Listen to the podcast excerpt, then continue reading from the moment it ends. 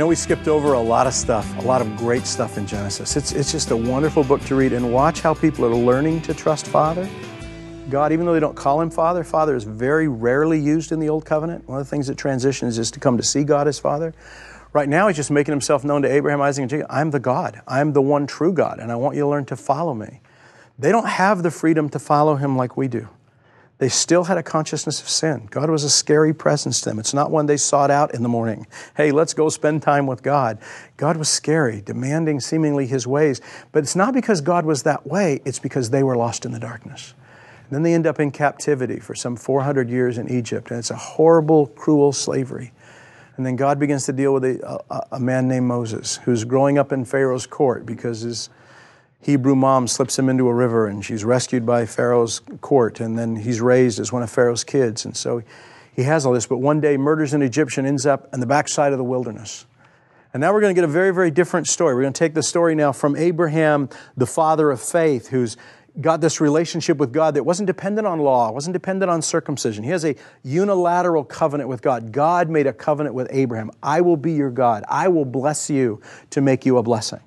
Now, with Moses, as they become from a tribe into a nation now, over 400 years, perhaps a million or more Israelites in slavery now in Egypt, and God's ready to bring them out. He'd already warned Abraham that they were going to know, his progeny would know captivity in Egypt, and he would bring them back to the land that he'd promised Abraham when the fullness of the sin of the, of the people there had, had come to fruition. And we don't know what that means.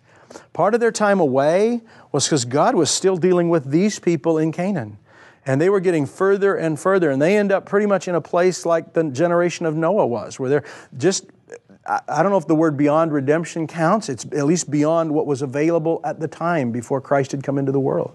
So as there's two things going on. They're reaching the full fullness of their sin, and God's now ready to bring Israel out of that bondage and back into that place. And so Moses becomes that great deliverer. And Exodus is the story of God dealing with Moses, bringing him into a relationship with him, bringing the children of Israel out of Egypt through incredible cataclysmic events as God puts these plagues on Egypt to get them to repent and to let the people go. And then Pharaoh's whose heart would harden, God seems to be an agent of that hardness.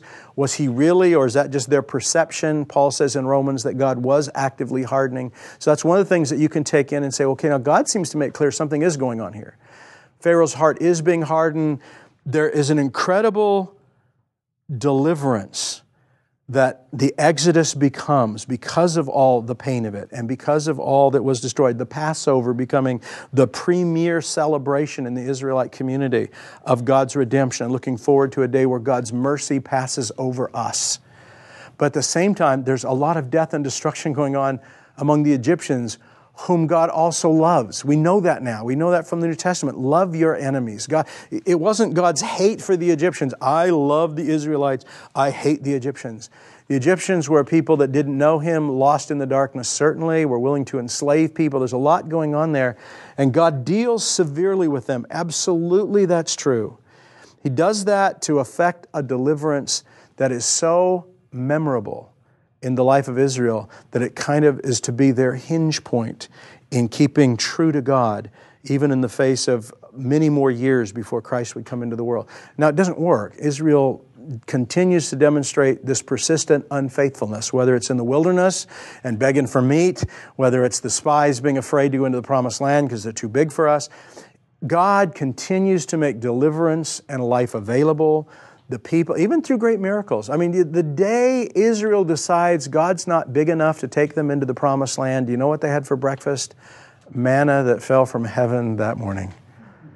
They're living right in the midst. They got a pillar of fire by night over the camp and a cloud by day. They're living in the reality of God's care and protection, and they can't even do the next thing God asks because they're still thinking about our own strength and are we big enough for that? And so, again, the story of God's faithfulness in view of man's unfaithfulness. And then Moses' mistake of God wants him to speak to a rock and instead he strikes it. And there's something about that where eh, eh, if we, we can look at his punishment, yeah, God just got ticked, so now you don't get to go in the promised land after all Moses did. I'm not sure it is that. I'm not sure it's anything more than, you know, I need a different person. You, you've been through a lot with these people. And I, Moses didn't get to a place of perfection. Surprise, surprise. And God needs Joshua now to lead them in. Joshua is going to be able to do what needs to be done at Jericho to what march around the city seven times and blow trumpets. That's a battle strategy. I don't know that Moses would have been there. I don't know that Moses uh, Moses was a great guy. He met with God. No one knew God more than Moses up till that time. And yet there wasn't in Moses yet the freedom to go on and do. And so God chooses Joshua to be the one to take the children of Israel across into the promised land. And now we've got this problem in the Old Covenant of uh, is God an ethnic cleanser? Wipe out every man, woman, child, beast, animal. It's horrible what God asks them to do. It isn't all that uncommon, and I kind of want you to hold this in your heart. That's how tribes of that day conquered new territory. This is not new. This is if you conquer people, you kill them and wipe out all their stuff, and you build your own civilization, and that way you don't leave anything remaining to be competing with you in, in the future. Did God tell the Israelites to kill all the people and all the animals and all the children in that land? Or did they think He did when God told them to take the land? I think that's a great question. I don't know the answer to that. Could the sin have been such among them that God did need that whole civilization wiped out, including the animals? That's possible. I, I, don't, I wouldn't argue with that. It could be true. It's not ethnic cleansing. It's not God saying, I hate those people. We know a very different reality to God. Whatever caused that, in the same thing that causes the flood in Noah's time, causes this. There's a purpose of God unfolding to bring salvation in the world, and part of that means ending this civilization. How graphic did God want that to be? I think it's a great conversation to have. Knowing the Abba now, inside the, our relationship with Jesus, we get to ask God, was this really you? Was this just their misunderstanding of you as, as a conquering tribe in that day? Is this really what you wanted? And I don't know that I have a clear answer to that. But I don't mind asking the questions. I do know this the God and Father of our Lord Jesus Christ is not an ethnic cleanser. It wasn't just a matter of race and we won, you lost, we're going to kill all you and take it over, as we've been taught to read it. it whatever needed to be done caused great pain in the heart of our Father. And He gets him in this land, and before He's done that, He's begun to deliver, which we're going to talk about this a little more later, the law and the rituals and a tabernacle. Does God really live in the Holy of Holies? Great question. Because we get the idea, well, yeah, he did. He, that's where he lived. No, that's where the people wanted him. God said, okay, I'll let you think I'm there. Because when he showed up on Sinai to meet with all the people, what did they want to do? Run. we don't want anything to do with that. God scares us to death. Why? It's the same shame that they're experiencing in the garden. It's when God, the holy God, gets near sin stained humanity, it's just scary I don't want to deal with that. Not because he's scary, but because we're scared. That's what the New Testament makes clear. God's not terrifying. We're terrified of him because of our shame. We withdraw. God still wants to be with his people. He's in the cloud of fire by night. He's in the cloud of by day. He's there with them in that sense, but they as long as they think well, he's in that little box over there and only one guy's going in there a year and we, then God is with us and we don't have to be scared of that because he's there. So he's not seeing what else we're doing. He's not seeing us build a golden calf. That's part of the illusion of this whole thing. Is He's stuck in that box over there somewhere. And yet, Jesus comes to show us, as Stephen's sermon said, God does not live in building mazes. God was never living there in the sense that he wasn't living in their tents and living among them and living among the other peoples of the earth, however they were scattered around the world, seeking to make himself known. That's what we now know about this Father. So the stereotype of he's in the box somewhere and you have to be righteous going in, all part of the mystique, all part of God. You're, you're so afraid in the dark and so shame based. I'm going to give you some things to do that will let you contemplate me and begin. And I think this is part of that take a bowl of milk out to the stray dog and let him come a little closer and begin to it. I think that's what all of this is in the Old Covenant. God's given them rituals and things like, well, we can do some godly stuff and give some sacrifices so we don't have to think we're so horrible. At the end of the day, it's not really working in the sense of redemption.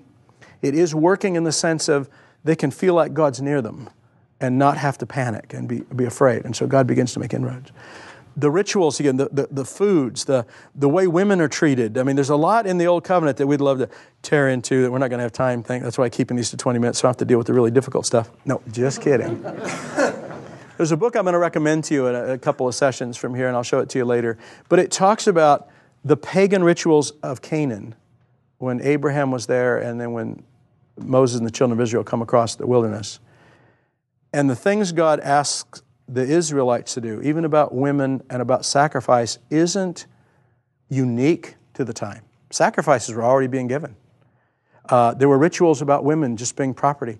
What God does with the children of Israel is He takes them a step beyond where the pagan cultures were. Women are not just property in the Old Covenant law. There, there's a real change that's made in that it, it is as far as God wants to take us about women, it's not. And Jesus takes us so much further. But he's winning us out of the darkness. That blame of, of uh, Adam's endured through the fallenness. And that woman that you gave me, she's the problem. And so that carried on through some of this darkness time and the blame and the man being predominant and that what God said about the man and the woman and all those things. It manifested itself not in the ways God wanted, in the ways darkness distorted it. So the law and the rituals, even the foods, the cleansing, all those are meant to be a shadow of a greater reality, not the reality themselves. Hebrews tells us that. But they're living in those things as the first step out of the darkness. Not the final step, not the full step, first step. And we're going to go on and on in the story and see these things. So through Exodus, Leviticus, Numbers, and you're going to read Leviticus and Numbers. You're not going to spend a lot of time in Leviticus or Numbers. Numbers is a lot of genealogies. If you really want to study all that, I, I skim that stuff. There's some interesting names there where you kind of draw the lines of the story, but for the most part, they're people we don't know a thing about. It's just drawing the genealogies. And if you're bored with it, it's okay. Just move on.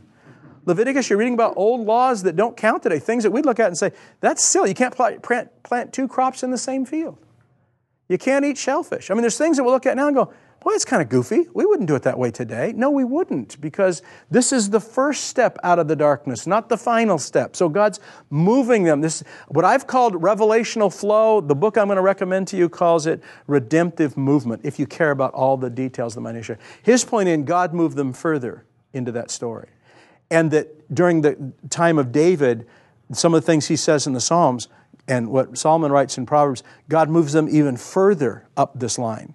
And then what the prophets begin to say, move them even further. That there's a whole redemptive movement that finally is fulfilled in Christ. And, and we even see now there is no male or female, there is no distinction that makes any woman need to feel like she's second class. That was always in God's heart. But lost in the darkness, there were jumps we couldn't make. And for those of us that are always in a hurry, like, you know, I'm just praying that God will, you know, take away my desire for alcohol or my, my, my desire for tobacco or, you know, whatever it is that we're kind of on, or my overeating or, and I prayed to God take it away or my depression or despair. He doesn't take it away and we, we pray and we just, we got God as this divine fixer that just waves his magic wand and we really get it right, just fixes everything. And yet when you read the scriptures, you see that God's a God that meets us where we are and walks us out of those things, He's not in a hurry. Even when He comes to rescue the world, how does He come? Does He come on chariots of fire and rend the heavens and Jesus shows up? No. He started His life in this world the same way you did, as a one celled organism in the womb of a woman. That's how He begins. Nine months in a womb and then 30 years as a child growing up. God's not in a hurry to do what God does. God meets us where we are. And some of us, the, the more lost we are, it takes time for God to engage this relationship with us and begin to walk us out where we can see truth. Because in our fallenness and brokenness, we keep hiding in the darkness. So Leviticus and Numbers, probably not more interesting books. Deuteronomy you get to, and now Deuteronomy is Boy, it's, it's do good, get good, do bad, get bad. It's everything you fear is true.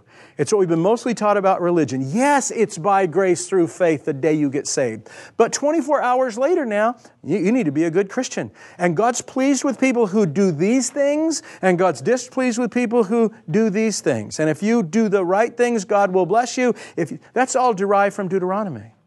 That what Deuteronomy is part of God's revelation at the time. It's God teaching people there's a way to live that's right and filled with blessing, and there's a way to live that just encourages the destruction going on. I'm going to show you that in external terms. But this again, a counterpoint to Job. Because Job's saying, no, even righteous people suffer, even people who are following God, because the way the world's wired. And we're going to find in the New Testament where Jesus says, as long as you're in the world, you will know trouble. And so he brings us into that life. So Exodus, Leviticus, Numbers, Deuteronomy, those are the stories of the children of Israel coming into the promised land, possessing it, coming right up to it. And then Joshua is the story of them possessing that. Joshua is a very different kind of person, and he leads the children of Israel into this possession of the promised land. And no, they don't do everything God tells them to do, if in fact God told them to do. They don't kill every man, woman, and child. They make treaties with some of the nations that they thought they were supposed to destroy. And that came back to bite them in the sense of their idolatry and the intermarrying that God didn't want them to do, and how here was a people he was wanting to preserve longer, trying to do at least some of the right stuff. Never thought they'd be perfect knew the law couldn't redeem humanity. Paul makes that very, very clear. But at least somehow to have a people who could be faithful to him for some measure of time and keep sin somewhat at bay and uh, in some sense keep them in a place where God could keep moving us forward out of the darkness and winning us into more and more space of his life. And so Joshua is us possessing the land and choose you this day whom you will serve. The last part of Joshua is a great you read that and just, man, that's, that's where my life wants to live. Then the period of Judges is a strange time. God's this point, it's been a family, and Moses raised up to be a leader. So early the patriarchs are kind of the facilitating crowd. Moses is, then Joshua is on this military footing. Then they get into the promised land and they've possessed it, and the tribes have their various lands. And they end up with judges in the land that kind of replace the archetypal uh, patriarch or, or the Moses Joshua character.